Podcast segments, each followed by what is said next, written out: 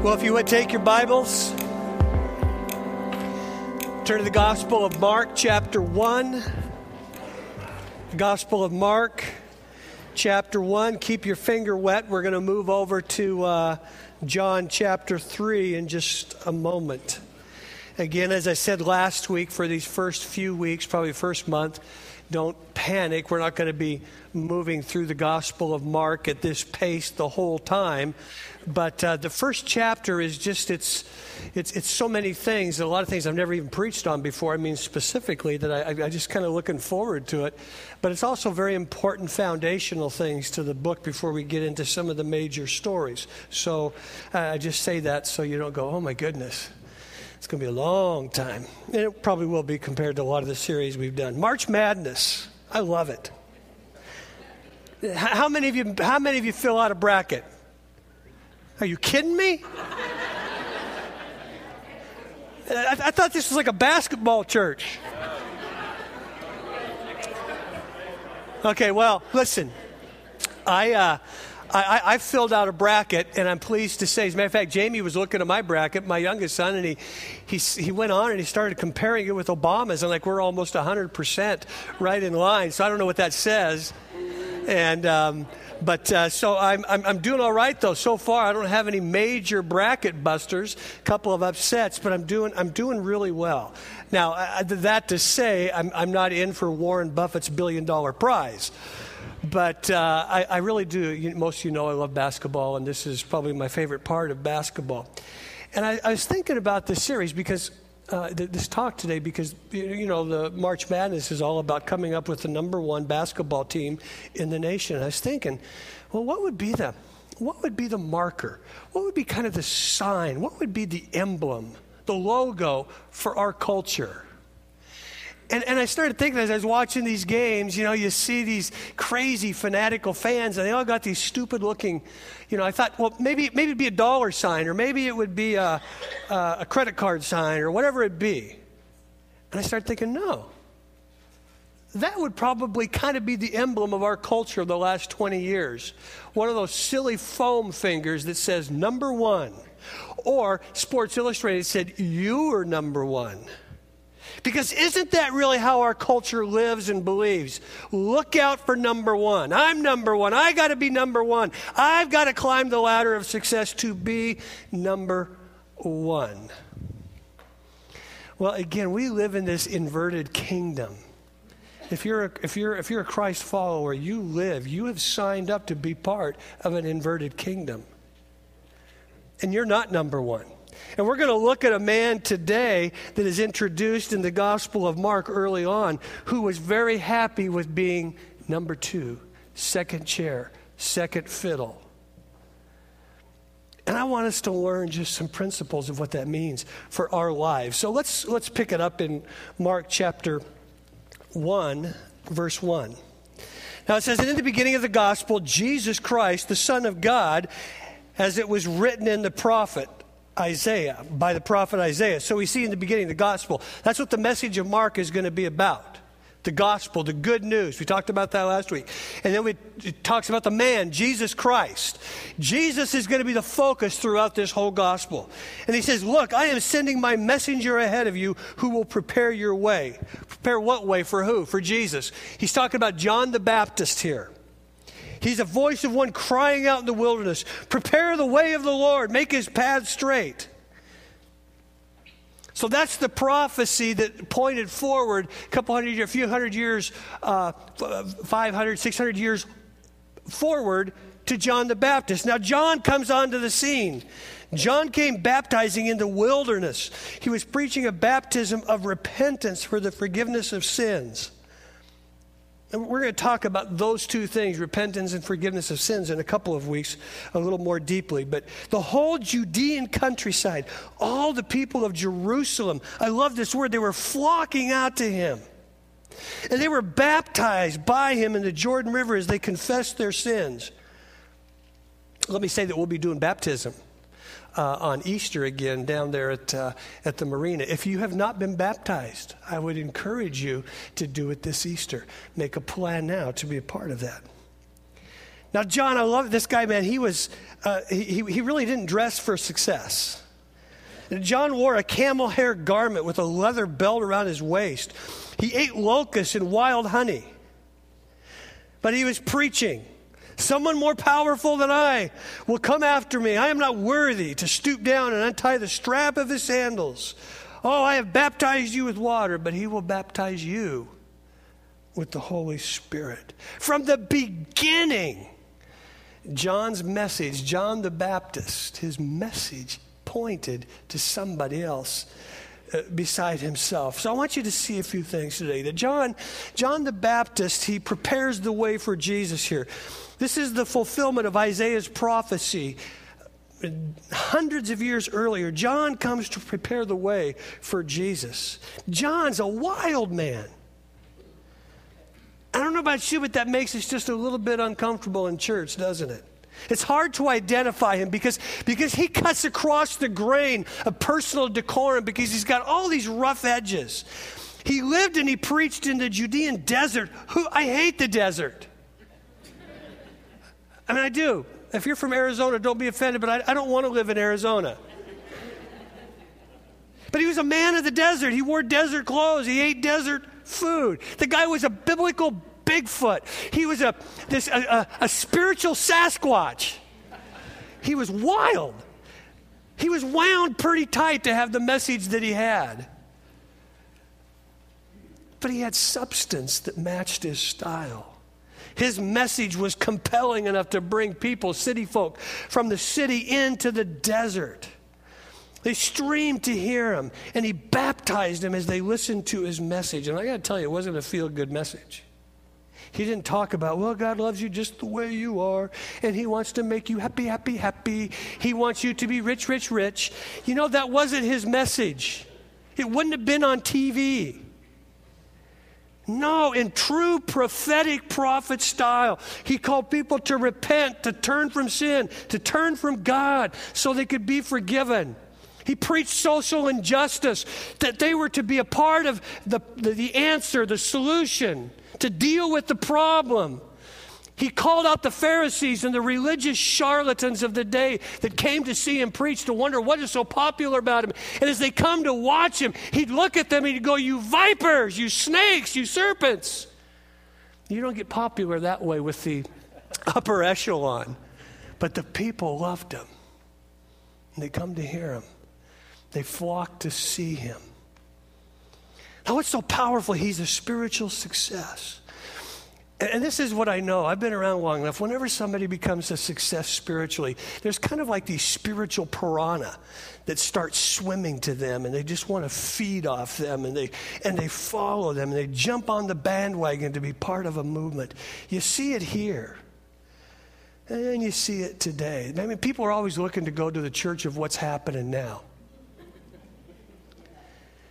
And so, as, as, John the Baptist's success reaches its zenith, there's this rumor that, oh, he's the Christ. And, and that's what happens too. Uh, flattery will always follow success. But I love it. John the Baptist doesn't take it in, he doesn't bask in it. Even though it was prophesied about him centuries earlier that he would be a success.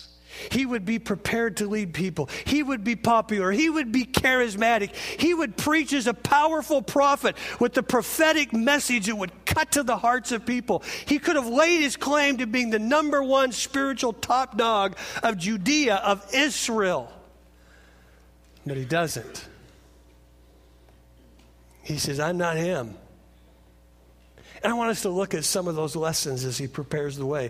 Because the next thing you see about John is the baptizer gives way. He, he, he, first of all, he prepares the way for Jesus, and then he gives way to Jesus. Turn over to John chapter 3, and you're going to see a really insightful passage that shows us the heart, the methods, the manners of this great man.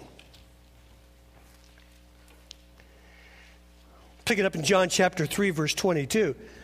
It says, Now after this, Jesus and his disciples went into the Judean countryside. Remember, Mark told us that's where he was baptizing. That's where, where he spent, Jesus spent time with them and he baptized. Now, John was also baptizing in Aenon near Siloam because there was plenty of water there. Now, now, underline that little verse in your Bible, okay? John was baptizing there. Why? There's plenty of water. Can, can, I just do a sidebar real quick for you? Everybody gets, everybody wants to make God's will so mysterious and spooky.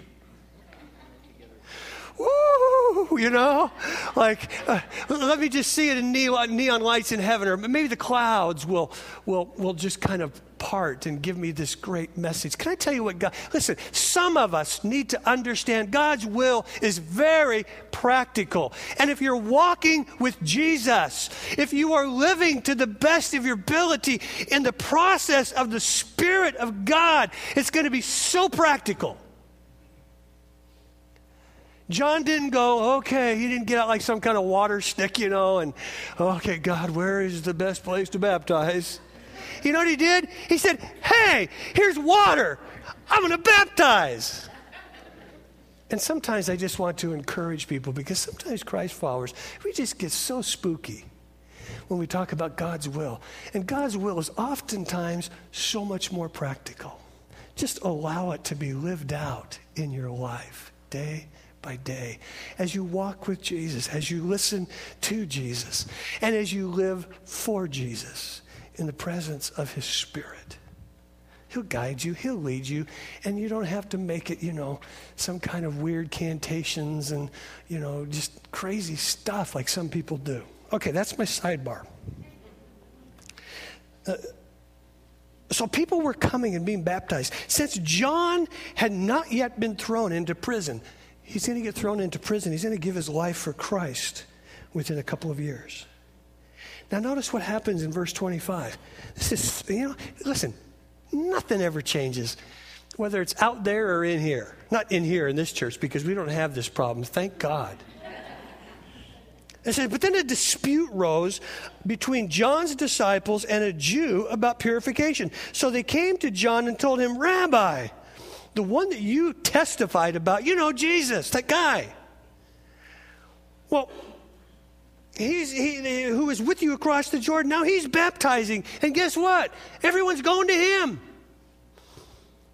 We're losing our flocks. Our flocks are flocking to him. Well, John responded, Oh, this is so good. Here's another thing to underline. You know what? No one can receive a single thing unless it's given to him from heaven. You yourselves can testify that I said, I'm not the Messiah but I've been sent ahead of him. And he who has the bride is the groom, but the groom's friend who stands by and listens for him rejoices greatly at the groom's voice. So this joy of mine is complete. And I love this. Then what does he say last? He must increase, but I must decrease. So, John the Baptist, he, he comes to give way. Everything about John speaks of humility. You can't read anything in the New Testament where it doesn't focus on his humility. And I thought this as I read about him and thought, you know what? Isn't this true? Humility looks good on anyone. Even a rugged a man of the desert who doesn't look very attractive. But humility looks good on anyone. See, he could have been the man. But John the Baptist, he never pointed to himself, but he always pointed beyond himself to someone who was coming. Someone so great that he said, I am not even worthy to untie his sandals. Now, now understand, John is, is drawing a really graphic c- contrast here between him and Jesus, the one to come. See, a Jewish servant had to do a lot of things, but he wasn't even required to untie uh, his master's sandals and to stoop that low. And John says, You know what? I'm not, uh, listen, I, I couldn't get low enough. I'm not even worthy to do that. I'm not even worthy to do that to the one who's coming. He's that much greater than me. And it's here that you begin to glimpse, catch this glimpse of humility and, G- and his heart to serve like Jesus. One of the statements that I that I think about often, I think it's really true, If you want to know how much of a servant are you, you, you are, if you want to know how much of a ser- servant you are, you'll find out by when you're treated like one. And see, John, throughout his whole ministry, begins to get treated by one as soon as Jesus comes onto the scene. And he doesn't get upset about it like his followers. He embraces it and says, It's who I am, it's what I do. He understood that it was never about him. He was simply the setup man for Jesus. He constantly pointed people to Jesus. I want you to see the note in Matthew chapter 11, verses 1 through 11. John gets thrown in prison, and we'll deal with this story later in the Gospel of Mark, chapter 6. But he gets thrown in prison for such a wrong reason. It happened at a debauched, drunken party. But he's getting ready to die. And he sends some disciples of his, some of his followers to Jesus and says, Would you go find out from Jesus? Excuse me, I want to know, is he the one? And Jesus sends him back, and he doesn't even say that he's really the Christ. He just says, Listen, brother, you've seen the dead rise, you've seen the, the blind eyes healed, you've seen deaf ears opened, you've seen the lame walk. Let that speak of who I am. And as his disciples leave, and this is what's so interesting, as his disciples leave to go tell John this, Jesus says this. So these guys didn't even hear this to be able to go tell John the Baptist. But this is what Jesus says about John. He says, I assure you, among those born of women, no one is greater than John the Baptist. Now, how would you like to have that be your epitaph? How would you like for those words to be said about you from the greatest? And I thought, I would like that. So I want to look at just a few characteristics of greatness from John's life this morning. What is it that makes him great? And the first thing is you got to know who you are. You got to know who you are. But just as importantly, you got to know whose you are. See, John the Baptist knew who he was. He knew what he was called to do, to prepare the way for Jesus the Messiah. But listen, he also knew who he wasn't. Even when people tried to puff him up and bump him up as the top dog, the spiritual guy of Judea, he said, No, that's not me. I know my limitations. I'm just simply this guy out in the desert that eats weird stuff and dresses for unsuccess, and I'm just here to point the way. That's, that's my limitations. And I think that that's really true. You know, he trusted God with who he was and who he wasn't. And I, and I think a step to growing in humility is, is really to realize, you know, every one of us have limitations and that's all right. I don't like that. I, I don't want to burst anybody's bubble, but you can say you're going to be a millionaire all you want, but it doesn't mean you're going to be one. You may not have the wherewithal to be able to do that. You may say you're going to be a great preacher, but you may find out you don't have the skills, the abilities, the whatever it takes to do it. You may say, I'm going to be the, the best accountant in the world or the best technology. I don't, I don't you, you, but you may not. Every one of us have limitations. And one of the greatest points is that we come to this place where we understand we all have them. Now, hear me, hear me, hear me, hear me. This doesn't say, oh, well, okay, I'm just a big L loser, you know, so I might as well cash it in. No, it just means I'm going to take these gifts and, and whatever limitations or good gifts that God has given me. I'm not going to go, okay, Sarah, Sarah, whatever will be, will be. No, you will work hard to develop and become the best that you can be with what He's given you to be, whether it's one talent or five talent or ten talents. But you will trust God with that. See, John the Baptist trusted God with his life and his calling and the vision that God gave him and his personal limitations because he knew he served a limitless God. And because of that, he could do whatever God called him to do. He had nothing to lose, but pinned everything on him so he could gain what he needed to gain. John the Baptist understood this well, and so did the Apostle Paul. One of the scriptures that has helped me throughout my life as I've walked with Jesus is 2 Corinthians 10, 12 through 14. It says this We, whoever, however, will not boast beyond measure, but according to the measure of the area of ministry that God has assigned to us, which reaches even to you. For we are not overextending ourselves as if we had not reached you, since we have come to you with the gospel of Christ. Now, let me just give you the key principle out of there for my life, for your life. This is what I've come to understand. Paul's talking to the Corinthian church about ministry and authority, but I believe that there's a wider that we can apply this to our lives in a lot of different areas. God has given every one of you a lot, a place, a sphere, a region to live in. I'm not talking about geographic, although that could be part of it. But God says this is, this is going to be the place where you're going to flourish and live and move with assignment and, and His agenda.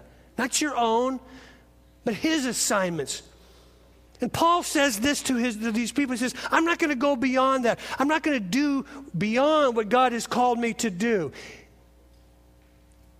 It's so easy for all of us at different points to reach and to grab and to pursue more than what God has for us, isn't it? And there's this real, listen, listen, there's this real fine line between be, being assertive and moving forward in your, in your life, in whatever area, and being passive and apathetic. I'm not saying that at all.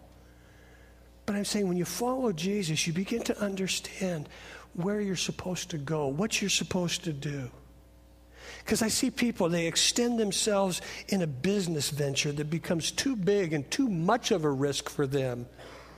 And then they end up losing so much because they really didn't follow God or they pursued this job with all its bells and its whistles and all of its promises only to find out that the very thing it does, it may give them all of these world things, but it begins to move them out of their spiritual arena because they're so busy, they're so stressed, they don't have time for fellowship, they don't have time for church. All it is is about just keeping the job so they can keep whatever it is that the job has provided for them. I, I love the leadership of this church. I love my church council, and just the other night. Because sometimes I got to tell you, I feel this press to do this or to do that. And, and we kind of we kind of got our five year plan, and you know some of the big things in our five year plan for where we're going as a church. I said to our council, I said, listen, I just want to just want to throw this out. I'm not pushing, pressing for it, but I want to make sure I'm not missing what God wants because I just read Joshua 1 that day, and or a couple of days earlier, actually, and talks about being strong and being courageous and taking new territory. I said, Do you feel like we need to build sooner?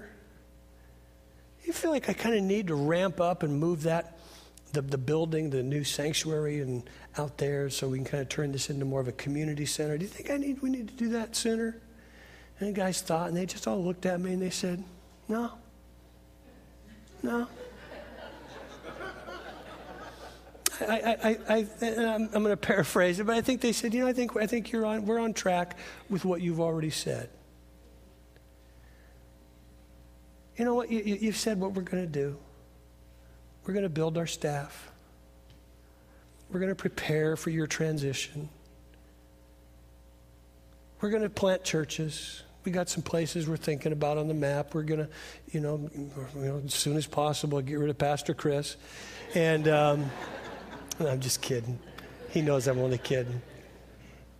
He could stay for another month if he wanted to.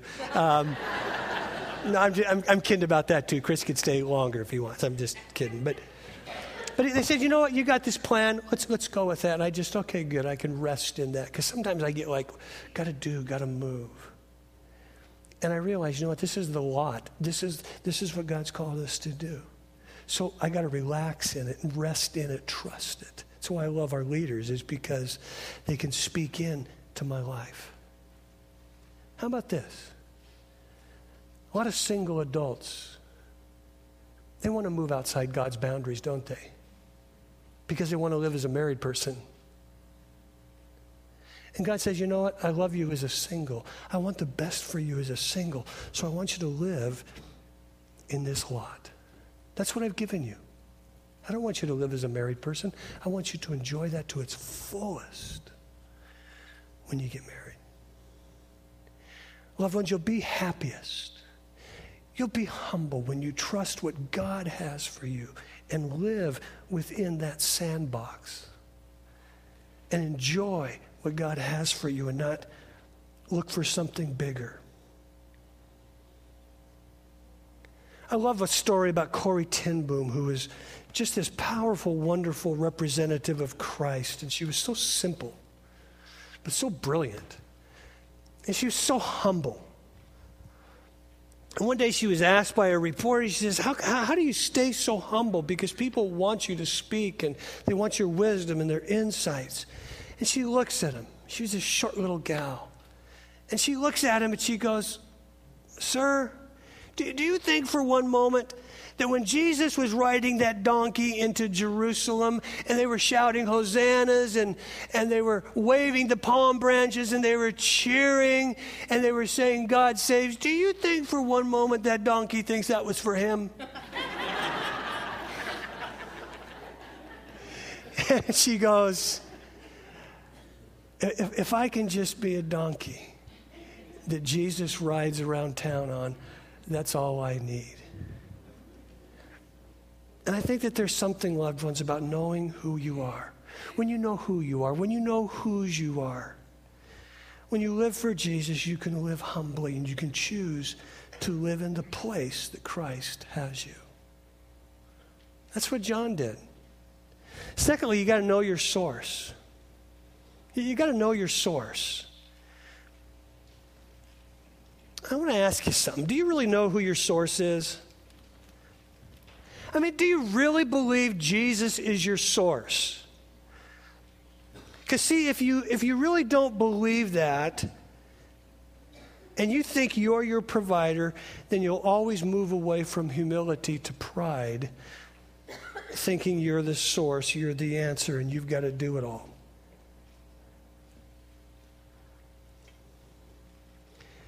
Now, hear me. You play a part in it. You play a significant part in it. But ultimately, you got to keep it in perspective that, as John said, I love this. No one can receive a single thing unless it's given to him from heaven.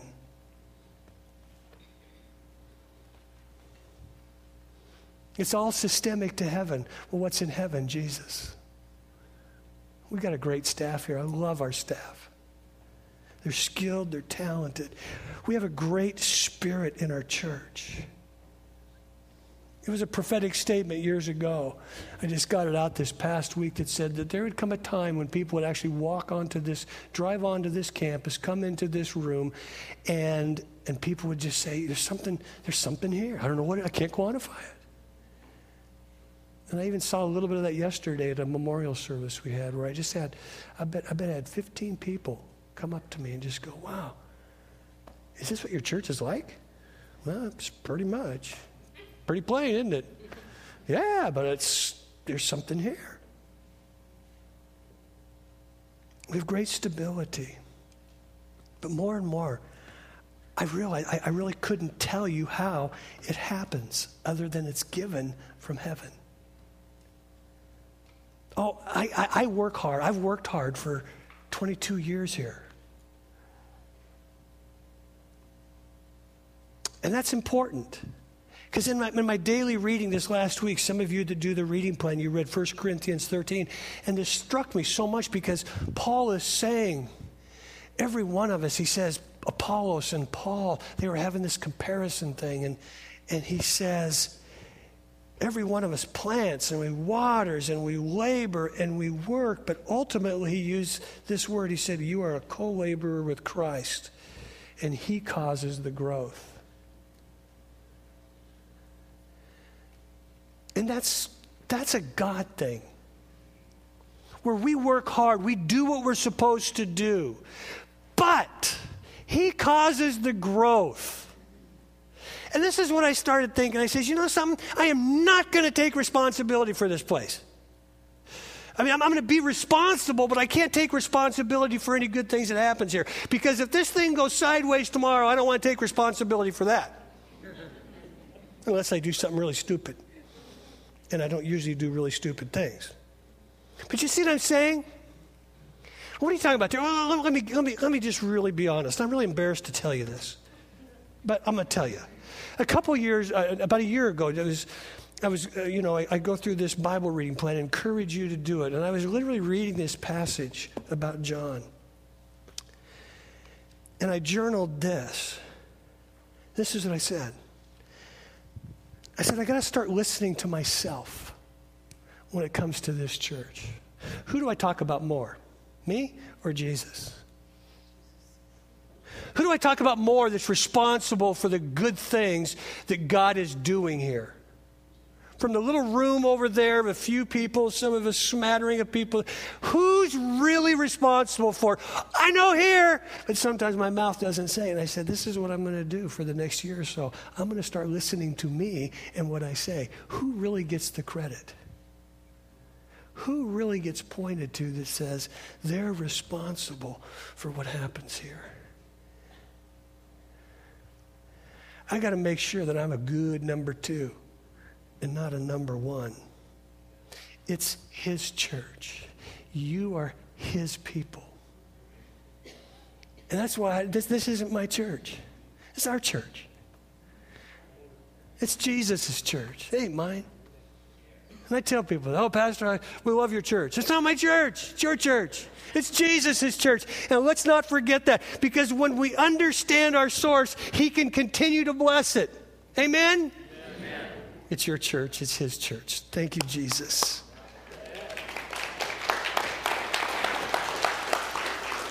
The next thing is you got to watch over your heart. You got to watch over here. See the crowds. Listen, and, and if, you, if you, some of you have maybe received acclaim and everything, but John here, the crowds are streaming to the desert to hear his message and to be baptized. It had been easy for John to get a big head, but he never did. But the people, they were, they were just following him, and like he was the big revival tent in town. And then all of a sudden, Jesus comes onto the scene. And guess what? Some of John's posse, his entourage, they come up to him and they go, John, guess what? The flocks are thinning, the people are leaving. That guy over there that you said you were coming for, they're all going to him, and we're not happy about it. We like a bigger crowd. It didn't bother John. They're ripped, they're jealous. They even said, everyone is going to see him instead of coming to us. But again, John says, Heaven gave it to me, heaven's giving it to him. And he basically says this we are not here to compete, we are here to complete. And now that he has come, guess what? My ministry is now number two, three, five, ten, or whatever. It's all about him. See, life can be unfair, can't it? I'll tell you how you begin to find out your, your humility quotient. Someone gets the promotion that you thought you had coming and you felt you deserved it, but you don't get it. Someone gets recognition for something you had a major part in, but you don't get it. Someone gets the solo that you wanted, and you're thinking they shouldn't even be up there. Someone gets the prime assignment that you've worked hard to prove yourself for, to get the lead in. Somebody else gets it. Somebody else gets a ministry that you wanted, or somebody else gets to be on the platform that you thought, I've been here longer. Someone gets a blessing you thought you deserved. Not them. Why not me? I love Jesus more than they do. Matter of fact, I don't even really love Jesus.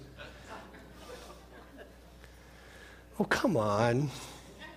You know, we think like that.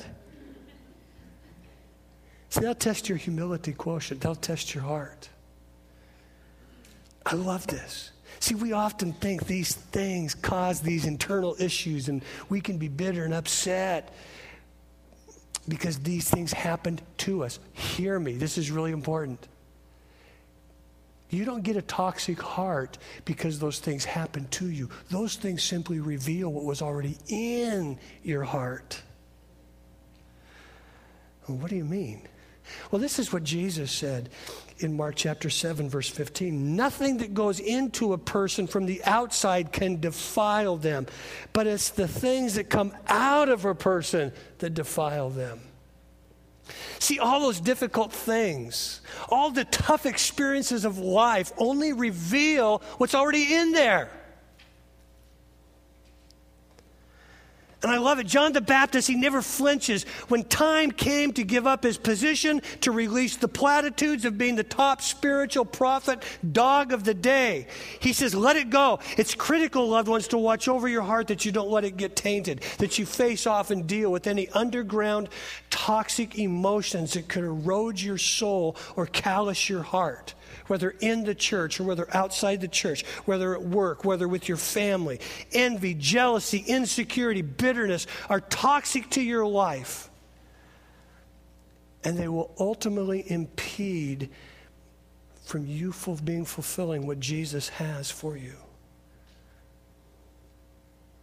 See, if you allow these to take root or they become your default system, you'll move into the comparison trap. Paul said this right before the other passage about we all have this lot in life. He says, For we don't dare classify or compare ourselves as someone who commend themselves, who look at themselves and say, I'm good, I'm this but in measuring themselves by themselves and comparing themselves to themselves, they lack understanding. They move into the comparison trap. And, loved ones, whenever we move into a comparison trap, one of two things will happen. You'll either become very self inflated and prideful because you're so much further along and above everybody, which is really sad.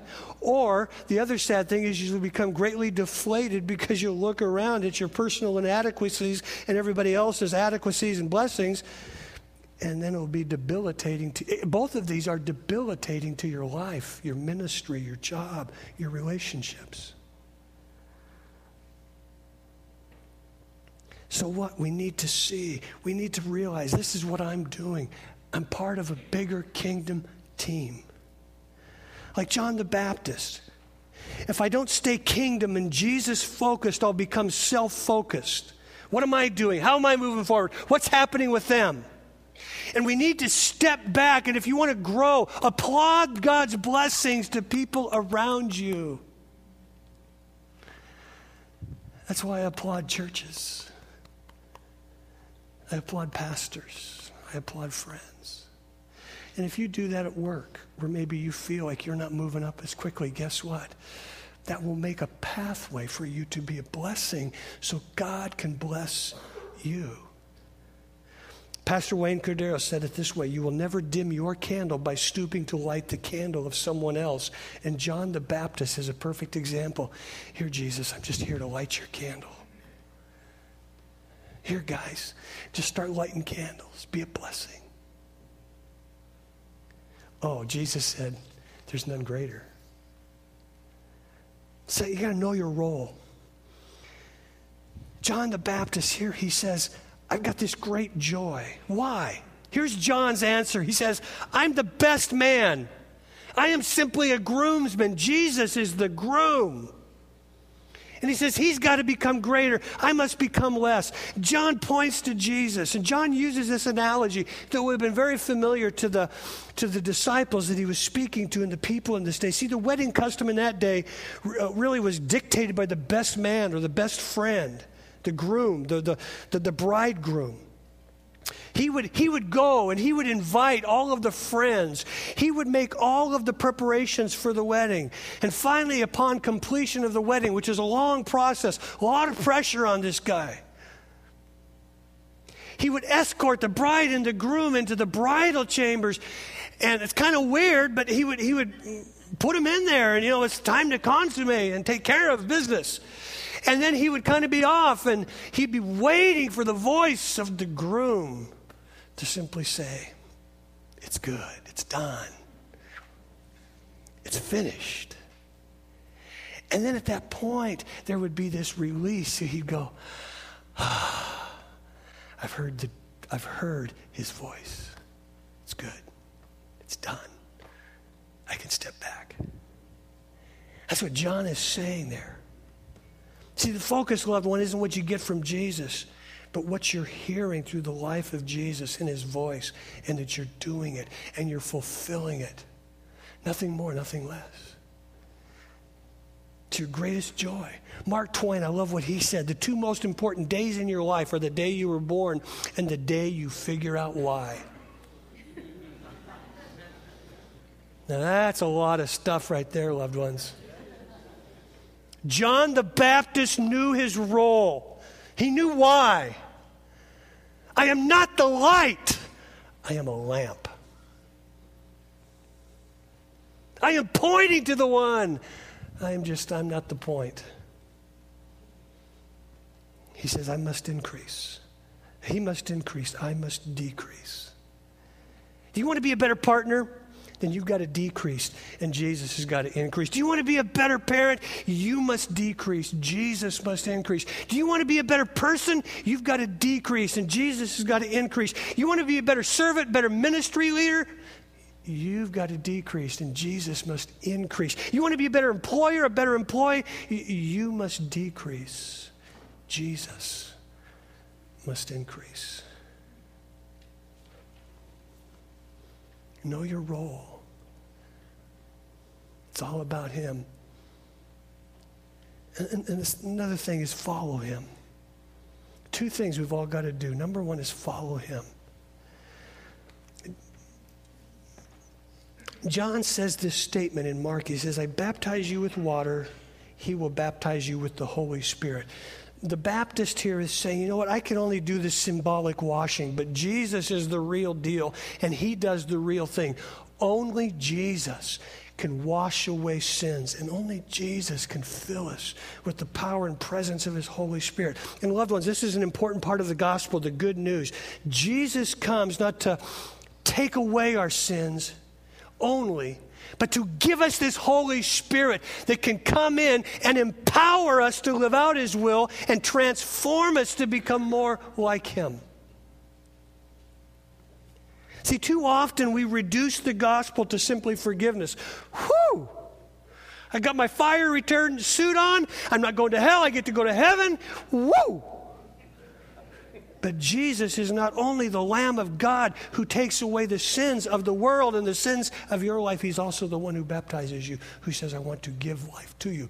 I want to give a life that empowers you, and I want to give a new life to you that you can live and be transformed from glory to glory, from day to day, from experience to experience. And the, this quality is given to us when Christ comes into our lives and we simply respond to those two words follow me.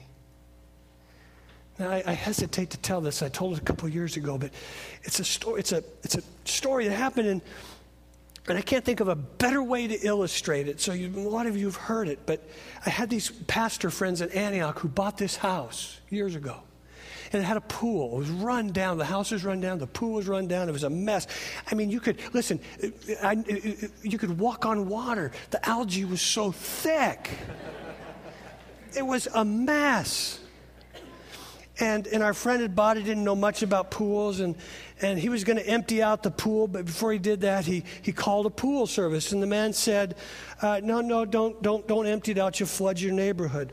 So uh, he said, "Do these things, you know, get all the junk out of it." So they skimmed all the algae off and got these tree branches out because we went over there for dinner to see their new house and their pool, and it was a mess and it was pretty gross, and we obviously didn't swim.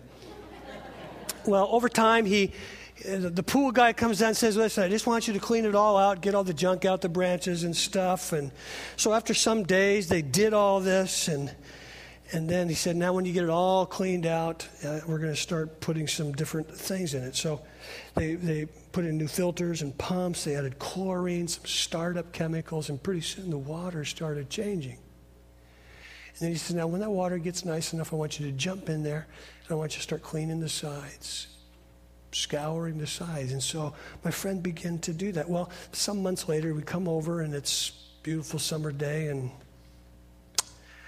uh, we're jumping in, we're playing, and we're swimming, and all of a sudden he's telling me this story. He says, Yeah, boy, it's amazing. I says, Oh, this is so nice, you know. And he goes, Yeah, you wouldn't believe, man, in this very water, we pulled out all the algae, all of these um, sticks and junk and pine cones and crud and and we actually found a couple of rats you know and and we went to pick them up and they were so bad they just kind of disintegrated and and and, and he just he's going on and there's a couple of other rodents in there and i'm thinking oh that's bad. And he goes and this is the very same water. And i go no kidding that's awful don't tell me that. I've been blowing it out my nose i've been spitting it out drinking it I said, I didn't know that I was in rat stew, you know, or rat broth. It was bad. But he goes, Oh, no, don't worry. It's totally clean, it's pristine, and it's pure, but it's the same water. And I thought, wow, what a powerful picture of what happens in our lives. Jesus said it this way in John chapter 7. 37 and 39, he says, If anyone is thirsty, let him come to me and drink. Whoever believes in me, as the scriptures have said, streams of living water will flow from within. And by this he meant the Spirit, the Holy Spirit, whom those who believed in were later to receive him. That's what Jesus does. He takes away our sin, the dirty water that pollutes us. But he doesn't stop there. He gives us the Holy Spirit, a picture of the water, the clean water, so that we can live new lives and experience this new quality of life. And where we now become inner directed by his Spirit to humility, to service, to love. Oh, that's why John the Baptist could experience this. Because he said, I'm going to follow Jesus no matter what. I'm going to experience this empowering, transforming life. Loved ones, this is the gospel. Jesus, not, he's not simply another human leader. And John the Baptist does what every person must do step down, raise Jesus up, step off the stage, and make him front and center on the stage of our lives. Make him number one, not ourselves in our thinking as our object of worship. Hear me. Have you done that?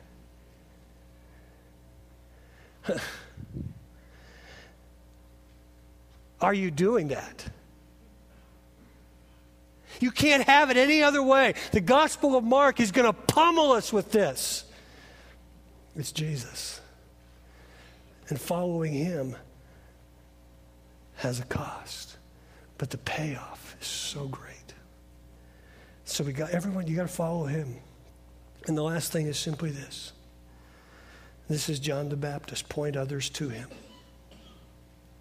See, this is all something we can learn from John. Point people to Jesus. I can't save anyone. I can't heal anyone. I can't fix your marriage. I can't transform anyone. And neither can you. Jesus can. Jesus can do anything. He can take the most wretched person in this room, in this city, in this county, in this nation, and change them. He can take all the bat soup, he can take all the algae, and he can extract it through one time the presence of his life through his spirit. And our job is simply to point people to him. I don't have all the answers, but I know who does Jesus Christ.